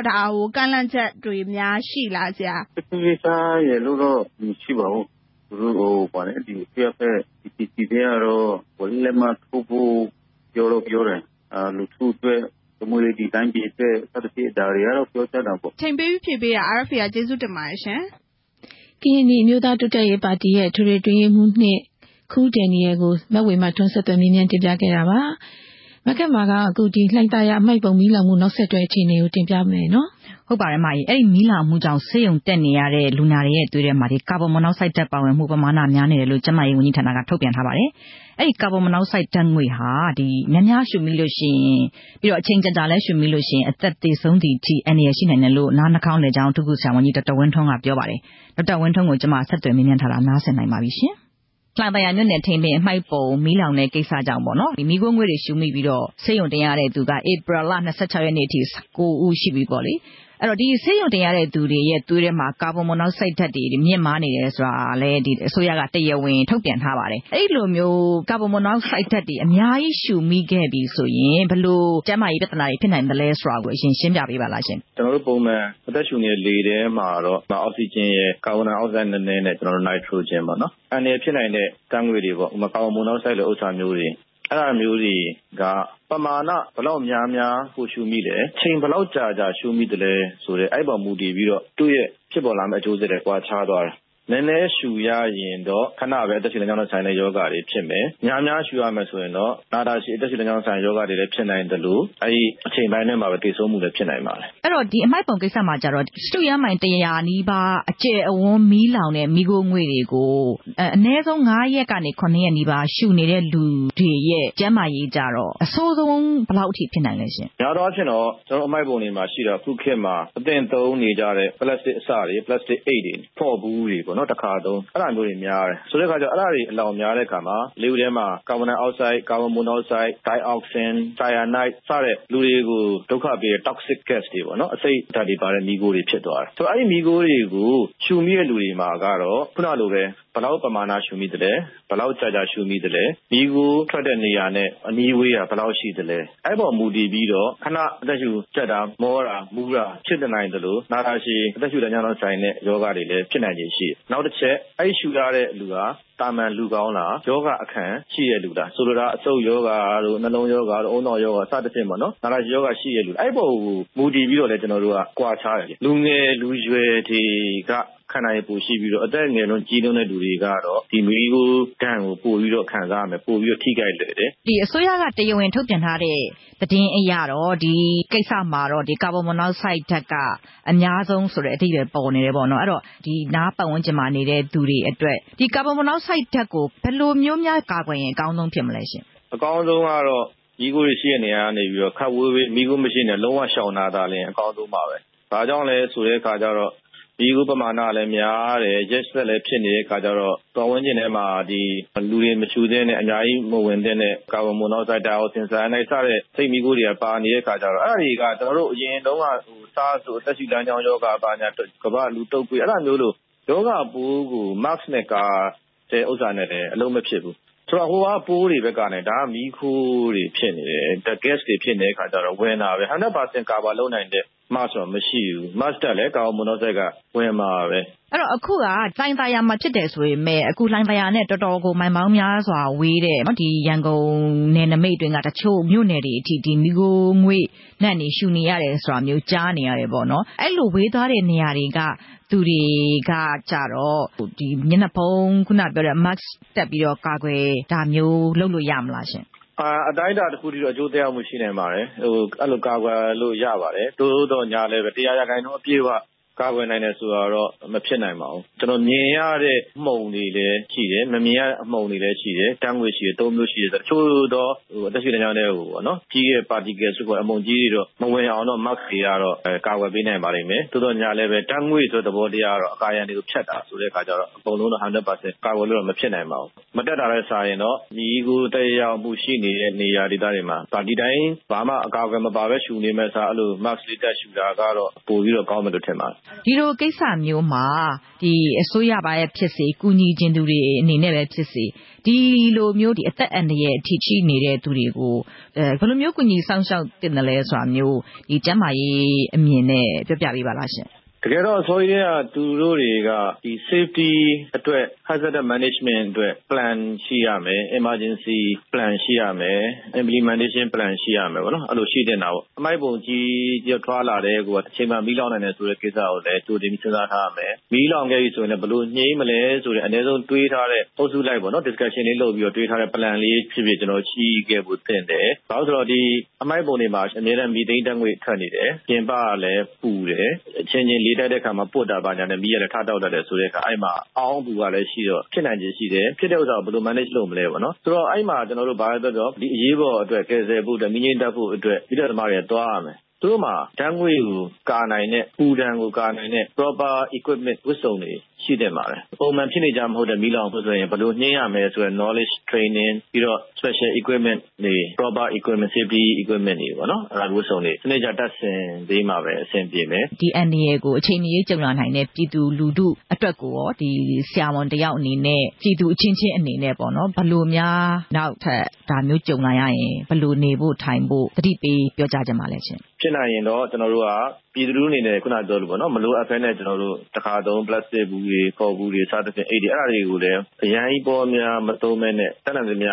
ခြွင်းတာ ချွေတာ ထိန်းချုပ်ဖို့ပေါ့နော်။အမှိုက်ပုံတွေမှာ နွေဆိုရင် ဒီလိုပဲ ဘာမှမရှို့တောင် သူ့လိုထလောင်နိုင်တယ်ဆိုတဲ့ အသိလေးရှိဖို့ရယ်အဲဒါဖြစ်နိုင်ရင်တော့ မီးမလောင်အောင် တားဆီး၊မီးလောင်ခဲ့လို့ရှိရင်လည်း အဲလို အသက်ရှူဖို့အတွက် လေကောင်းလေသန့် ဒီထက်ပိုပြီးရနိုင်တဲ့ နေရာမျိုးမှာ ရှောင်ရှားဖို့ ခဏသွားရောက်နေထိုင်ဖို့ မဖြစ်လို့ နေရမယ်ဆိုရင်လည်း Mask လေးတွေ သုံးဖို့ပေါ့နော်။ ဆိုတော့ အဲလိုမျိုးလေးတွေ ပြည်သူအားလုံးက သတိထားပြီးတော့ ပြုပြင်နေထိုင်ရင်တော့ ပိုကောင်းမှာပါ။ဟုတ်ကဲ့ပါရှင့်။ဆရာ ဒေါက်တာဝင်းထွန်း ကျေးဇူးအများကြီးတင်ပါတယ်ရှင်။ဟုတ်ကဲ့ပါ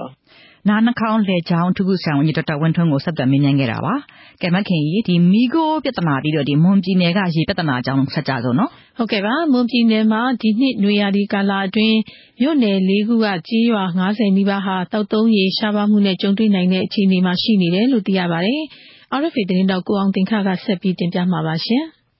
နွေရာသီရောက်ပြီဆိုရင် နှစ်စဉ်ကြုံတွေ့နေရတဲ့ သောက်သုံးရေရှားပါးတဲ့ကိစ္စဟာ မွန်ပြည်နယ်မှာ စတင်ဖြစ်နေပါပြီ။ပေါင်၊မုရုံ၊ကျိုက်မရော၊ဘီးလင်း၊ကျိုက်ထို စတဲ့မြို့တွေက ကျေးရွာတွေ ရပ်ကွက်တွေမှာ ရေတွင်း ရေကန်တွေ ရေခမ်းခြောက်နေပြီး ပုဂ္ဂလိကအလှူရှင်တွေ၊ပရဟိတအဖွဲ့တွေနဲ့ ကျေးလက်ဦးစီးဌာနတွေက လာရောက် ရေလှူတာကို မှီခိုရပါတယ်။ ဒီနှစ်မှာ မွန်ပြည်နယ်က ကျေးရွာ ၅၀ လောက်မှာ ရေရှားပါးနိုင်တယ်လို့ မွန်ပြည်နယ် ကျေးလက်ဒေသ ဖွံ့ဖြိုးတိုးတက်ရေးဦးစီးဌာန ဒုတိယညွှန်ကြားရေးမှူး ဦးဝင်းနိုင်က ပြောပါတယ်။ဒီဝန်ထမ်းအင်အားရယ် နောက် ရုံးလုပ်ငန်းတွေက ရှိတဲ့အတွက်ကြောင့်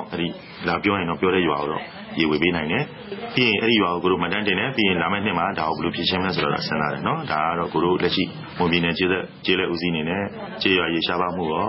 ၊ရေမရှားတဲ့ကာလမှာလည်းရေရရှိရေးလုပ်ငန်းကိုဆောင်ရွက်ထားရှိမှုတွေဖြစ်ပါတယ်။အခုအကိုတို့မှန်းထားတာပေါ့လေဒီနှစ်ကတော့အကိုတို့မှန်းတာပေါ့ရွာ၄၀လောက်အထိတက်လာမယ်လို့တော့မှန်းတယ်။ဒါကမျှော်မှန်းချက်ပေါ့။အခုလောလောဆယ်ဝေထားတာတော့ဟိုဘက်က၃၀၀ဆိုတော့၁၈ရွာလောက်တော့အကိုတို့ဝေထားပြီးပြီ။ဒီရေရှားပါးတဲ့ကျေးရွာတွေအနေနဲ့ကျေးလက်ဦးစီးဌာနကိုဖုန်းဆက်အကြောင်းကြားကာ အကူအညီတောင်းခံနိုင်ပြီး ရေကားတွေနဲ့ သွားရောက်ကူညီတာတွေ လုပ်ပေးနေတယ်လို့ ကျေးလက်ဦးစီးဌာနက တာဝန်ရှိသူတွေက ပြောပါတယ်။လက်ရှိမှာ မွန်ပြည်နယ်အတွင်းက ကျေးရွာ ၁၈ ရွာကို ကျေးလက်ဦးစီးဌာနက ရေသွားရောက်ပေးနေတယ်လို့လည်း သိရပါတယ်။ကျေးလက်ဦးစီးဌာနက ခန့်မှန်းထားတဲ့ ကျေးရွာတွေအပြင် ဒီနှစ်မှာ သံဖြူဇရပ်၊မုဒုံနဲ့ ကျိုက်ထိုမြို့နယ်တွေမှာရှိတဲ့ ရပ်ကွက်ကျေးရွာတွေမှာ သောက်သုံးရေ ရှားပါးတာကြောင့် ပြင်ပအလှူရှင်တွေက လှူဒါန်းနေတာတွေလည်း ရှိပါတယ်။ ပေါင်၊မုဒုံ စတဲ့ ရေရှားတဲ့ကျေးရွာတွေဟာ ပင်လယ်နဲ့နီးတဲ့ ကွေးမြေတွေထဲက ကျေးရွာတွေများပြီး ရေတွင်းတူးဖော်ဖို့ မလွယ်ကူတာ၊သောက်သုံးရေကန်တွေဟာလည်း အပူရှိန်ကြောင့် အခါတိုင်းနှစ်တွေထက် တစ်လနီးပါး ပိုပြီး ရေခမ်းခြောက်ကုန်ပါတယ်။ဒါကြောင့် ရေကန်တွေအတွက် ရေတွင်းတွေတူးဖော်ကာ သုံးရေအတွက် ရေရရှိပေမယ့် သောက်ရေအတွက် အလှူရှင်တွေကို မျှော်နေရတယ်လို့ ပေါင်မြို့နယ် ကျားဖိုကျေးရွာသား ဦးမောင်ဖူးကပြောပါတယ်။“ ညရေရဖို့ပုံမှန်လောက်ပဲရတယ်။တညလုံးစစ်နေရတယ်။ပြဿနာအုန်းလည်းလှောက်ဖို့ကလေ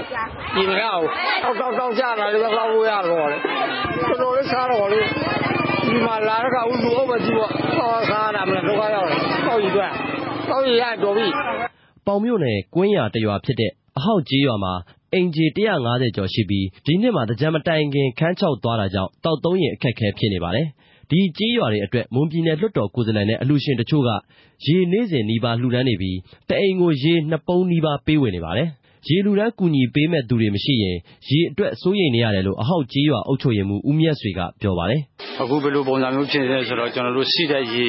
ကန်ရဲ့ လက်ကျန်ရေလေးတွေကို သုံးဖို့အတွက်ကို ရွာသူရွာသားတွေကနေပြီးတော့ ခွက်လေးတွေနဲ့ကဲ့ပြီးတော့ သုံးနေရတယ်။သောက်ရေပိုင်းကျတော့ အခုလွှတ်တော်ကိုယ်စားလှယ် ဦးထွန်းမင်းအောင်ကနေပြီးတော့ ကူညီဆောင်ရွက်ပေးတဲ့အတွက် ကျနော်တို့က သောက်သုံးရေကို တအိမ် နှစ်ပုံးနှုန်းနဲ့ တနေ့ကိုပေါ့ ကျနော်တို့အဲဒါကိုဝေငှပြီးသုံးပေးနေရတယ်။ရေထားတာအခုကျနော်တို့ဆိုရင်တစ်လဝန်းကျင်လောက်ရှိပါပြီ။သင်္ကြန်မလွန်ခင်ကာလကပေါ့။”အဲဒီကျေးရွာတွေမှာအိမ်ခြေများတာကြောင့်သောက်ရေအတွက်အလှူရှင်လာတဲ့အခါတစ်အိမ်ကိုရေတစ်ထန်းစာပဲပေးနိုင်ပါတယ်။သောက်ရေအတွက်အလှူရှင်တွေနေ့တိုင်းနီးပါးလာပေးနေပေမယ့်စိတ်ပူနေရသေးတယ်လို့ကျားဘိုကျေးရွာသားဦးခင်မောင်ညွန့်ကပြောပါတယ်။“လာပြီးတော့ပို့နေတာကတော့သူတို့ပို့တဲ့အပိုင်းကတော့ဝတ္တရားကျေလောက်တယ်လို့တော့ပြောလို့ရတယ်ပေါ့။ဒါပေမ ယ့်ရွာကလူထုအင်အားအနေနဲ့အခုဒီဘက်ပိုင်းဆိုရင်အိမ်ခြေ၁၅၀လောက်ပေါ့နော်။အိမ်ခြေ၁၅၀လောက်ကနေပြီးတော့လာယူတဲ့ရေကကားတစ်ခါလာပေးရင်တစ်ခါကုန်သွားပြန်ပေါ့။အဲလိုမျိုးတော့ဖြစ်တယ်ပေါ့။တအားကြီးတော့ငတ်သွားတယ်လို့တော့မဟုတ်ဘူးပေါ့။စိတ်ပူနေရတဲ့သဘောရှိတယ်ပေါ့။”ပြီးခဲ့တဲ့နှစ်ကလည်းကျေးရွာ၅၀ကျော်မှာရေရှားပါးမှုကြုံတွေ့ခဲ့ရပါတယ်။ဒီရေရှားတဲ့ကျေးရွာတွေထဲမှာကျေးရွာတချို့ကိုအဝေစိရေတွင်းတူးပေးတာ၊ရေတွင်းတူးလို့မရတဲ့ကျေးရွာတွေကိုအခြားရေအရင်းမြစ်ကနေ သွယ်တန်းပေးတာ၊ရေကန်တူးဖော်ပေးနေတာတွေကို နှစ်စဉ်လုပ်ပေးနေတာကြောင့် အရင်နှစ်တွေထက် ရေရှားတဲ့ရွာတွေ နည်းလာပါတယ်။မွန်ပြည်နယ်မှာ နှစ်စဉ် သင်္ကြန်ကာလနောက်ပိုင်းမှာ ရေရှားလေ့ရှိပြီး ဒီနှစ်မှာ ကျိုက်မရောမြို့နယ်က ၁၃ ရွာ၊သထုံမှာ ၄ ရွာ၊ဘီးလင်းမှာ ၅ ရွာ၊ကျိုက်ထိုရွာ ၁ ရွာ၊ပေါင်မှာ ၂၄ ရွာအထိ ရေရှားနိုင်တယ်လို့ ကျေးလက်ဦးစီးဌာနရဲ့ စာရင်းတွေမှာ ဖော်ပြထားပါတယ်။ဒီစာရင်းဟာ ကျေးလက်ဦးစီးဌာနထံ အကြောင်းကြားထားတဲ့ စာရင်းသာဖြစ်ပြီး ပရဟိတအဖွဲ့တွေ၊အခြားအဖွဲ့အစည်းတွေက ရေအကူအညီပေးနေရတဲ့ ကျေးရွာတွေလည်း ရှိနေပါတယ်ခင်ဗျာ။ ဒါကတော့ မွန်ပြည်နယ်အတွင်း ရေရှားပါးပြတ်လပ်မှု အခြေအနေနဲ့ပတ်သက်ပြီး RFA သတင်းထောက် ကိုအောင်သိန်းက တင်ပြသွားတာပါ။အခုတော့ သတင်းဒုတိယပိုင်းအစီအစဉ်ကို ဆက်လက်နားဆင်ကြပါဦးရှင်။ရိ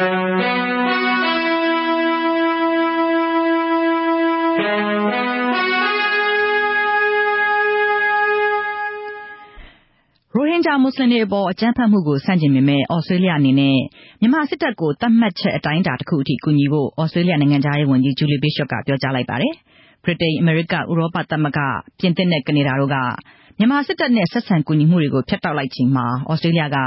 မြန်မာစစ်တပ်ကို ကူညီတဲ့အစီအစဉ်တွေ ဆက်သွားဖို့ ပြောဆိုလိုက်တာပါ။သြစတြေးလျဟာ စစ်ရေးအကူအညီအပါအဝင် လူသားချင်းစာနာကူညီမှုဆိုင်ရာ သင်တန်းတွေ၊သဘာဝဘေးအန္တရာယ် ကာကွယ်ရေး၊ငြိမ်းချမ်းရေးလုပ်ငန်းစဉ်နဲ့ အင်္ဂလိပ်စာသင်ကြားမှုတို့အတွက် အမေရိကန်ဒေါ်လာ၄သိန်းဖိုး အကူအညီ ဆက်ပေးမှာဖြစ်ပါတယ်။ ကချင်ပြည်နယ်၊ရှမ်းပြည်နယ်နဲ့ ကရင်ပြည်နယ်အတွင်း ပြည်သူတွေ ထောင်နဲ့ချီပြီး အိုးအိမ်တွေ စွန့်ခွာ ထွက်ပြေးစေရအောင် ပြင်းထန်လာနေတဲ့ တိုက်ပွဲတွေအပေါ် လွန်စွာစိုးရိမ်မကင်းဖြစ်မိကြောင်း ရန်ကုန်မြို့ အမေရိကန်သံရုံးက ဒီကနေ့ရက်စွဲနဲ့ ကြေညာချက် ထုတ်ပြန်ပါတယ်။ဒီတိုက်ပွဲတွေကြောင့် ထောင်နဲ့ချီတဲ့ ပြည်သူတွေ နေရပ်စွန့်ခွာ ထွက်ပြေးနေရတဲ့အတွက်လည်း စိုးရိမ်ပြီး တိုက်ပွဲတွေ ရပ်တန့်ရေးအတွက် ပါဝင်ပတ်သက်သူအားလုံးကို တိုက်တွန်းလိုကြောင်းလည်း ဖော်ပြထားပါတယ်။ ဒါ့အပြင် အရပ်သားတွေကို အကာအကွယ်ပေးရေးနဲ့ ပဋိပက္ခကြောင့် ဒုက္ခရောက်ရသူတွေအတွက် လူသားချင်းစာနာမှု အကူအညီတွေ ပို့ဆောင်ပေးနိုင်ရန် ခွင့်ပြုပေးရေးကိုလည်း တပ်မတော်အပါအဝင် အစိုးရကို မေတ္တာရပ်ခံကြောင်း အဲဒီကြေညာချက်မှာ ရေးသားထားပါတယ်။ကနေဒါနိုင်ငံခြားရေးဝန်ကြီး Chrystia Freeland ဟာ ဘင်္ဂလားဒေ့ရှ်နိုင်ငံ ဒါကာမြို့ကို လာမယ့်သီတင်းပတ်အတွင်း သွားရောက်ပြီး OIC ခေါ် အစ္စလာမ်နိုင်ငံများ ပူးပေါင်းဆောင်ရွက်ရေးအဖွဲ့ နိုင်ငံခြားရေးဝန်ကြီးများ ညီလာခံမှာ မြန်မာနဲ့ ဘင်္ဂလားဒေ့ရှ်မှာ ဖြစ်ပွားနေတဲ့ ရိုဟင်ဂျာပဋိပက္ခအကြောင်း တင်ပြဆွေးနွေးမယ်လို့ သိရပါတယ်။ဒါဟာ OIC ညီလာခံမှာ အဖွဲ့ဝင်မဟုတ်တဲ့ နိုင်ငံတစ်ခုက ခေါင်းဆောင်တစ်ဦး ပထမဆုံးအကြိမ် တက်ရောက် မိန့်ခွန်းပြောကြားမှာ ဖြစ်ပါတယ်။အကြမ်းဖက် ဖိနှိပ်မှုတွေကို ခေါင်းငုံခံနေရသလို လူမျိုးတုံးသတ်ဖြတ်မှု ကျူးလွန်ခံနေရတဲ့ ရိုဟင်ဂျာတွေအတွက် ဆောင်ရွက်ပေးနိုင်မယ့် အရေးယူမှုတွေကို OIC အဖွဲ့ဝင်နိုင်ငံတွေနဲ့ ဆွေးနွေးမယ်လို့ ကနေဒါနိုင်ငံခြားရေးဝန်ကြီးက ပြောပါတယ်။ ရခိုင်ပြည်နယ်မှာ ဖြစ်ပွားခဲ့တဲ့ လူ့အခွင့်အရေး ချိုးဖောက်မှုတွေကို အရေးယူအပြစ်ပေးရေးနဲ့ မြန်မာနိုင်ငံ ရေရှည်ငြိမ်းချမ်းရေးအတွက် မိမိတို့ ကူညီဆောင်ရွက်ပေးလိုကြောင်းလည်း သူမက ပြောပါတယ်။အဲဒီခရီးစဉ်အတွင်း ဝန်ကြီး Freeland ဟာ Cox's Bazar ဒေသက ရိုဟင်ဂျာဒုက္ခသည်စခန်းတွေကို သွားရောက်ကြည့်ရှုမှာ ဖြစ်ပါတယ်။ကိုရီးယားကျွန်းဆွယ်မှာ နျူကလီးယား လုံးဝကင်းမဲ့တဲ့ဇုံဖြစ်အောင် ဆောင်ရွက်ကြဖို့ တောင်နဲ့မြောက် ကိုရီးယားခေါင်းဆောင်နှစ်ယောက်ရဲ့ ဒီကနေ့ပြုလုပ်တဲ့ သမိုင်းဝင်တွေ့ဆုံပွဲမှာ သဘောတူလက်မှတ်ရေးထိုးလိုက်ကြပါတယ်။ တောင်ကိုရီးယားနိုင်ငံဘက်မှာ တည်ဆောက်ထားတဲ့ ငြိမ်းချမ်းရေးအိမ်တော်ရာမှာ တွေ့ဆုံဆွေးနွေးကြတာပါ။၁၉၅၀ ခုနှစ်ကတည်းကစခဲ့တဲ့ တောင်နဲ့မြောက်ကိုရီးယားစစ်ပွဲတွေ ရပ်လိုက်ပြီဆိုတာကို ဒီနှစ်အကုန်မှာ တရားဝင်ကြေညာဖို့နဲ့ ပြီးပြည့်စုံပြီး ထာဝရတည်တံ့မယ့် ငြိမ်းချမ်းရေး တည်ဆောက်ကြဖို့ကိုလည်း သဘောတူညီလိုက်ကြပါတယ်။အမေရိကန်နဲ့ တရုတ်အပါအဝင် ကမ္ဘာ့နိုင်ငံတွေနဲ့ ဆွေးနွေးပွဲတွေ ကျင်းပနိုင်မယ့် အခြေအနေတွေကိုလည်း ရှာဖွေကြမယ်လို့ ဆိုပါတယ်။ ဒီနေ့ဟာ ငြိမ်းချမ်းရေးသမိုင်းစာမျက်နှာသစ် စဖွင့်လိုက်တဲ့နေ့ဖြစ်တယ်လို့ မြောက်ကိုရီးယားခေါင်းဆောင် ကင်ဂျုံအွန်းက ပြောပါတယ်။တောင်ကိုရီးယားသမ္မတ မွန်းဂျေအင်းကလည်းကကဘာကြီးက ကိုရီးယားကျွန်းဆွယ်ကို စောင့်ကြည့်နေတယ် ကျွန်တော်တို့ပကုံးပေါ်မှာ ကြီးလေးတဲ့တာဝန်ကြီးရောက်လာပြီးမိတ်ဆွေရောက်လာတာဟာ စစ်ပြေငြိမ်းပြီး ငြိမ်းချမ်းတော့မယ်ဆိုတဲ့တင်ကေတဖြစ်တယ်လို့ ပြောပါတယ်ရှင် အရှိတောင်အာရှခေါင်းဆောင်တွေက စင်ကာပူနိုင်ငံမှာကျင်းပနေတဲ့ အာဆီယံထိပ်သီးညီလာခံမှာ ကိုကျိုးစည်းပွားကာကွယ်ရေးဝါဒကို ဆန့်ကျင်တဲ့အကြောင်း ပြသဖို့ရှိနေတယ်လို့ ခန့်မှန်းကြပါတယ်။အမေရိကန်နဲ့ တရုတ်အခြေတင်ဖြစ်နေတဲ့ ကုန်သွယ်ရေးဆိုင်ရာ အငင်းပွားနေတဲ့ကိစ္စတွေဟာ ကမ္ဘာကုန်သွယ်ရေးစစ်ပွဲအဖြစ် ပြောင်းသွားနိုင်တယ်လို့ရှေ့တောင်အာရှခေါင်းဆောင်တွေက စိုးရိမ်ပူပန်နေကြတဲ့အတွက် အခုလို ဆောင်ရွက်မှာလို့ သိရပါတယ်။အာဆီယံဒေသအတွင်း လူဦးရေဟာ သန်း650ကျော်ရှိပြီး ကမ္ဘာမှာ စီးပွားရေးအလျင်အမြန် တိုးတက်နေတဲ့ဒေသဖြစ်ပါတယ်။ဒါကြောင့် ကမ္ဘာ့အင်အားကြီးနှစ်နိုင်ငံရဲ့ ကုန်သွယ်ရေးအားပြိုင်မှုဟာ အာဆီယံဒေသကို ထိခိုက်လာနိုင်တယ်လို့ အစိုးရတွေရော ပညာရှင်တွေကပါ သတိပေးနေပါတယ်ရှင်။ တရုတ်နဲ့ အိန္ဒိယ နှစ်နိုင်ငံဆက်ဆံရေး ပြန်လည်တည်ဆောက်တဲ့အနေနဲ့ တရုတ်သမ္မတစီကျင်းပင်နဲ့ အိန္ဒိယနိုင်ငံ ဝန်ကြီးချုပ်နာရင်ဒရာမိုဒီတို့ တရုတ်နိုင်ငံ ဟူဘေးပြည်နယ်မှာ ဒီကနေ့ တွေ့ဆုံခဲ့ကြပါတယ်။တရုတ်နဲ့ အိန္ဒိယဟာ ဟိမဝန္တာနယ်စပ်ဒေသအရေးနဲ့ပတ်သက်ပြီး နှစ်နိုင်ငံဆက်ဆံရေး မနှစ်က အတော်လေး တင်းမာလာခဲ့ပါတယ်။အာရှအင်အားကြီးနိုင်ငံတွေဖြစ်တဲ့ တရုတ်နဲ့ အိန္ဒိယဟာ ဟိမဝန္တာဒေသမှာရှိတဲ့ နှစ်ဖက်နယ်စည်းတစ်လျှောက်မှာ နယ်နိမိတ်အငြင်းပွားမှုတွေ မကြာခဏ ဖြစ်ပွားလေ့ရှိပါတယ်ရှင်။ သတင်းဒုတိယပိုင်းကို နားဆင်ကြကြရတာပါရှင်။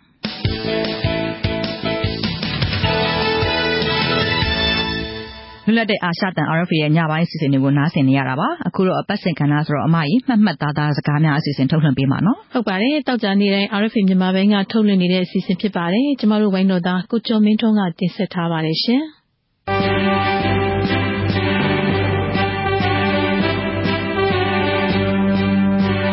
မင်္ဂလာပါခင်ဗျာ ဒီတစ်ပတ် မှတ်မှတ်သားသား စကားများ အစီအစဉ်မှာလဲသတင်းမီဒီယာတွေ လူမှုရေးမီဒီယာတွေမှာ ပြီးခဲ့တဲ့ပတ်အတွင်း ပြောကြားခဲ့တဲ့ စကားတွေတွေကမြန်မာနိုင်ငံရေး လူမှုရေးနဲ့ ပတ်သက်လို့ သတိထားမိတဲ့ ထူးထူးခြားခြား စကားတချို့ကို ပြန်ပြီးတော့ တင်ပြလိုပါတယ်။ရဲတပ်ဖွဲ့ဝင်တွေမှာလည်း ဘယ်အဆင့်တန်းမဆို သူ့ဂုဏ်သိက္ခာနဲ့သူ ရှိပါတယ်လို့ Reuters သတင်းထောက်နှစ်ဦးရဲ့ အမှုမှာ တရားလိုပြသက်သေအဖြစ် ထွက်ဆိုခဲ့တဲ့ ဒုရဲမှူး မိုးရန်နိုင်က ပြောလိုက်ပါတယ်။ဧပြီလ ရက်နေ့က Reuters သတင်းထောက်နှစ်ဦးအမှုမှာ လုံခြုံရေးစာရွက်စာတမ်းတွေပေးပြီး ဖမ်းဆီးဖို့ ရဲမှူးချုပ် တင်ကိုကိုက အမိန့်ပေးခဲ့တာဖြစ်ကြောင်း ထွက်ဆိုအပြီး သတင်းထောက်တွေက ထောင်ချောက်ဆင် ဖမ်းဆီးတာလားလို့ မေးမြန်းရာမှာ အခုလို ပြောကြားခဲ့တာ ဖြစ်ပါတယ်။အမှန်တရား ဖွင့်ပြောရတဲ့အကြောင်းရင်းက ရဲတပ်ဖွဲ့ဝင်မှာလည်း ဘယ်အဆင့်အတန်းမဆို သူ့ဂုဏ်သိက္ခာ သူရှိပါတယ်။သူတို့ထောင်ထားခံရတာ တခြားလူတွေ ယုံကြည်လို့ရတာဗျ။တိုင်းပြည်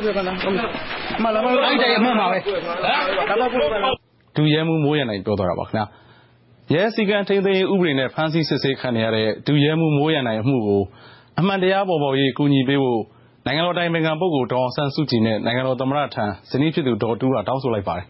။ဧပြီလ22ရက်နေ့က မန္တလေးမြို့ မီဒီယာစင်တာမှာ ပြုလုပ်တဲ့ သတင်းစာရှင်းလင်းပွဲမှာ ဇနီးဖြစ်သူ ဒေါ်တူးက အခုလို တောင်းဆိုခဲ့တာ ဖြစ်ပါတယ်။မှန်တရားပဲ ဖြစ်စေချင်တာ။ကျမယောက်ျားက မဟုတ်တာမလုပ်တဲ့အတွက် အမှန်တရားတိုက်ဖြစ်လုပ်ပေးပါလို့ သမတိုင်ကကျမ တောင်းဆိုချင်တယ်။ သမတိုင်ကမှလွယ်သူမကူညီလို့ရမယ်လို့ကျမပြောတယ်။ဘယ်မှာထိနေရတယ်ကျွန်မကြောက်နေစမှာလည်းကျွန်မကြောက်ရာရီကမှလည်းကျွန်မမကြောက်ဘူး ရိုက်တာသတင်းတောက်နှစ်ဦးကို ထောင်ချောက်ဆင် ဖမ်းဆီးတာလို့ ရန်ကုန်မြောက်ပိုင်းခရိုင်တရားရုံးမှာတက်သေးထွက်ဆိုခဲ့တဲ့ဒူရဲမှုမိုးရနိုင်တဲ့ မိသားစုဝင်တွေ အခြေခံလူခွင့်ရေးတွေ မထိခိုက်စေဆောင်ရွက်ပေးဖို့ ပြည်ထရေးဝန်ကြီးဌာနကို စာပေးဖို့ အမျိုးသားလူခွင့်ရေးကော်မရှင်က ဆုံးဖြတ်လိုက်ကြောင်း ကော်မရှင်ဖွဲ့ဝင် ဦးယူလွန်က ပြောကြားလိုက်ပါတယ်။ဧပြီလ23ရက်နေ့က ရန်ကုန်မြို့သားလူခွင့်ကော်မရှင်ရုံးမှာ ကျင်းပတဲ့ အစည်းအဝေးမှာ ဆုံးဖြတ်လိုက်တာလို့ အစည်းအဝေးပြီး RFA နဲ့ တွေ့ဆုံမေးမြန်းရမှာ ကော်မရှင်အဖွဲ့ဝင် ဦးယူလွန်က အခုလိုပြောကြားတာ ဖြစ်ပါတယ် ဒီကိစ္စကို ကျွန်တော်တို့ စောင့်ကြည့်နေပြီဆိုတာကို ပြည်ထောင်စုကိုကျွန်တော်တို့အသိပေးလိုက်တာပါပဲ ကျွန်တော်ပြောတာကဒူရဲမှုမိုးရနိုင် အပါအဝင်ပေါ့နော်သူ့ရဲ့မိသားစုကို သူတို့ရဲ့လူခွင့်ရေးကိုအခြေခံ လူခွင့်ရေးကို မထိခိုက်စေဖို့ လုပ်ပေးပါလို့မြေတရခန္ဓာအဲ့တော့ ဒီပေါ်မှာ ပြည်ရေးဝန်ထမ်းအနေနဲ့ဒါလေးလေးစားစား လုပ်သွားမယ်တဘော ရှိပါတယ်။အဲကျွန်တော်တို့ အသိပေးလိုက်ပြီဒါကိုကျွန်တော်တို့စောင့်ကြည့်နေပြီဆိုတဲ့အတွက်ကြောင့်သူလည်းဟိုတတိထားပြီးလုပ်သွားမယ်လို့ကျွန်တော်တို့ယုံကြည်ပါတယ်။မြောက်ပိုင်းကျောင်းသားရဲဘော်ဟောင်းများအဖွဲ့ကကိုဘိုဘိုပြောကြားတာဖြစ်ပါတယ်။ရခိုင်ပြည်နယ်ကနိုင်ငံသားစစ်စစ်ရေးတပ်တွေကကပ်ပြ NBC ကင်ဆောင်ထားသူတွေကိုအစိုးရကနိုင်ငံအနှံ့လွတ်လပ်စွာတောလာခွင့်ပေးလိုက်တာဟာအနောက်တကားတင်သာမကတနိုင်ငံလုံးအတွက်ပါအန္တရာယ်ကြီးသွားကြောင်းကြံ့ခိုင်ဖွံ့ဖြိုးရေးပါတီဥက္ကဋ္ဌဦးသန်းဌေးကပြောလိုက်ပါတယ်။မဇ္ဈိမသတင်းဌာနနဲ့တွေ့ဆုံမေးမြန်းချက်မှာဦးသန်းဌေးကအခုလိုပြောလိုက်တာဖြစ်ပါတယ်။ ကပ်ကိုင်တဲ့လူမှန်သမျှဟာနိုင်ငံသားမဟုတ်။နိုင်ငံသားမဟုတ်တဲ့အတွက်နိုင်ငံသားအခွင့်အရေးပေးစရာမလိုဘူးနောက်ဆက်တွဲပြောထားတာကနော်ဒါဒါဒါသတင်းစာရှင်းလင်းပွဲမှာပြောတယ်လို့ဆိုပါတယ်ဒီလိုဟလာသွားခွင့်ပေးခြင်းဟာကိုဖီအာနန်အကြံပြုချက်ကိုလိုက်နာဆောင်ကျွန်တော်အဲ့ဒီမှာအချုပ်ချအာဏာပါသွားပြန်ပြီကျွန်တော်တို့တွေဟာကိုပြည်တွင်းရဲ့အခြေအနေကိုလိလူရှုပြီးတော့လူများခိုင်နိုင်လိုက်လုပ်နေတော့မှလားအစိုးရတရားဟလာနိုင်ငံတော်တောင်းယူထားတဲ့ပုံကိုယ်တွေဟာလူတကာလာပြီးတော့ ဟလာစာရွက်ပေါ်မှာရေးသွားရုံမျှဖြင့်အခါထောက်ပြီးတော့ညွှန်ကြားသွားရုံမျှဖြင့်ကျွန်တော်တို့လိုက်လုပ်တော့မှလားဒီလောက်ထိအောင်ကျွန်တော်တို့စိုးရင်စရာဖြစ်ပါတယ်ဒါကနိုင်ငံရဲ့ဂုဏ်သိက္ခာကိုစိုးရင်တာလက်တွေ့မှာတော့ဒီလိုအုပ်စုတွေပြည်တွင်းကိုရောက်ချင်ရရောက်တစ်ဖက်ကလည်းပဲခုနဓာရီကိုစစ်လို့ဆေးလို့ရတဲ့ဥပဒေတွေကြိုတင်ဖြတ်ထားပြီးသားဖြစ်တယ်ဒီစကားကိုပဲပြောချင်တယ်ကြိုတင်ဖြတ်ထားပြီးသားဖြစ်တယ်ဒီအတွက်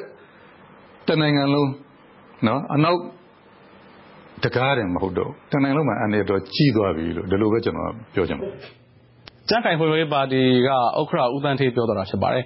နိုင်ငံသားစည်းစိမ်မှုတက်တေကံကပ်ပြား MBC ကတ်ကင်ဆောင်ထားသူတွေကိုတနိုင်ငံလုံးသွာလာခွင့်ပြုလိုက်တဲ့ကိစ္စဟာနိုင်ငံအတွက်အန္တရာယ်ကြီးမားကြောင်းဒီကိစ္စကိုသမရထံအိတ်ဖွင့်ပေးစာနဲ့လွှတ်တော်မှာကန့်ကွက်သွားမယ်လို့ကြံ့ခိုင်ဖွံ့ဖြိုးရေးပါတီပြောခွင့်ရသူဒေါက်တာနန္ဒာလတ်မြန်ပြောကြားလိုက်ပါတယ်။ ဧပြီလ24ရက်နေ့က ကျင်းပတဲ့ ကြံ့ခိုင်ဖွံ့ဖြိုးရေးပါတီ သတင်းစာရှင်းလင်းပွဲမှာ ဒေါက်တာနန္ဒာလတ်မြန်က အခုလိုပြောလိုက်တာ ဖြစ်ပါတယ်။တကယ်တမ်း NDP ကခိုင်ဆောင်တဲ့ ပုံပေါ်တွေကိုသာ တနိုင်ငံလုံး လွတ်လပ်စွာဆောင်းလာပြီးပြီးမယ်ဆိုရင် တရားဥပဒေ စိုးမိုးရေးကိစ္စတွေဒါလူလာတဲ့ လူသားကိစ္စတွေပတ်သက်ပြီးတော့မှဒါ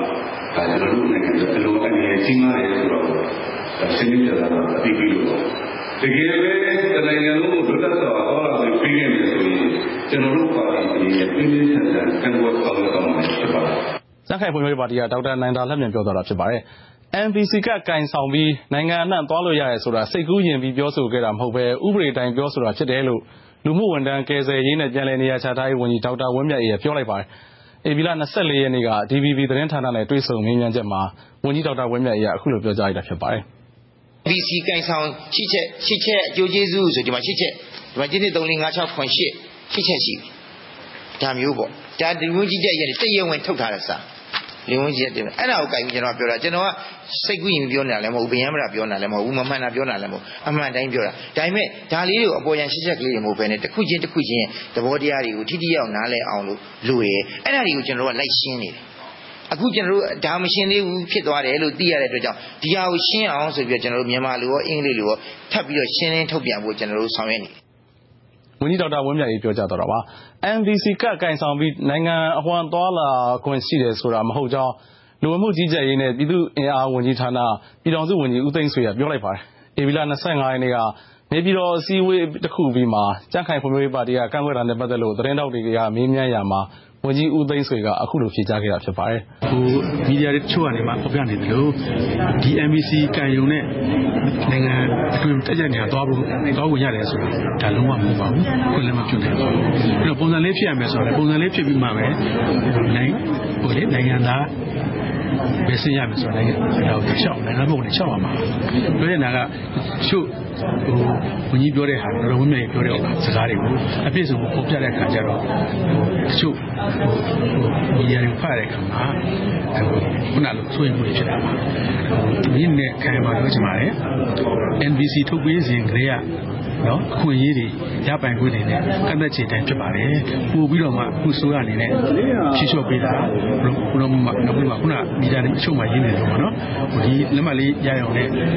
ထက်တဲ့နေရာတော့ပြည့်တယ်ဆိုတာလုံးဝမဟုတ်ပါဘူးနော်ဒါကတော့ဝန်ကြီးဦးသိန်းဆွေပြောကြားတော့တာပါအခုမှမမတော်တာစကားများစီစဉ်ရတော့လောက်ပါခင်ဗျာအားလုံးကိုအထူးကျေးဇူးတင်ပါတယ်မင်္ဂလာပေါင်းနဲ့ပြည့်စုံကြပါစေခင်ဗျာ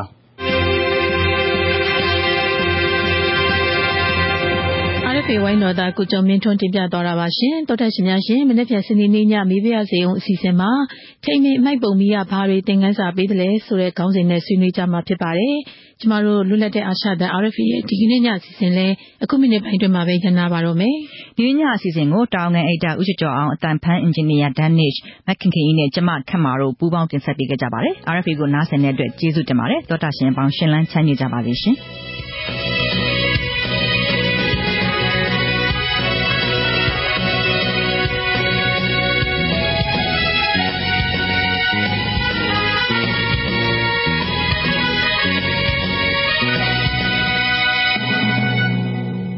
You have been listening to Radio Free Asia.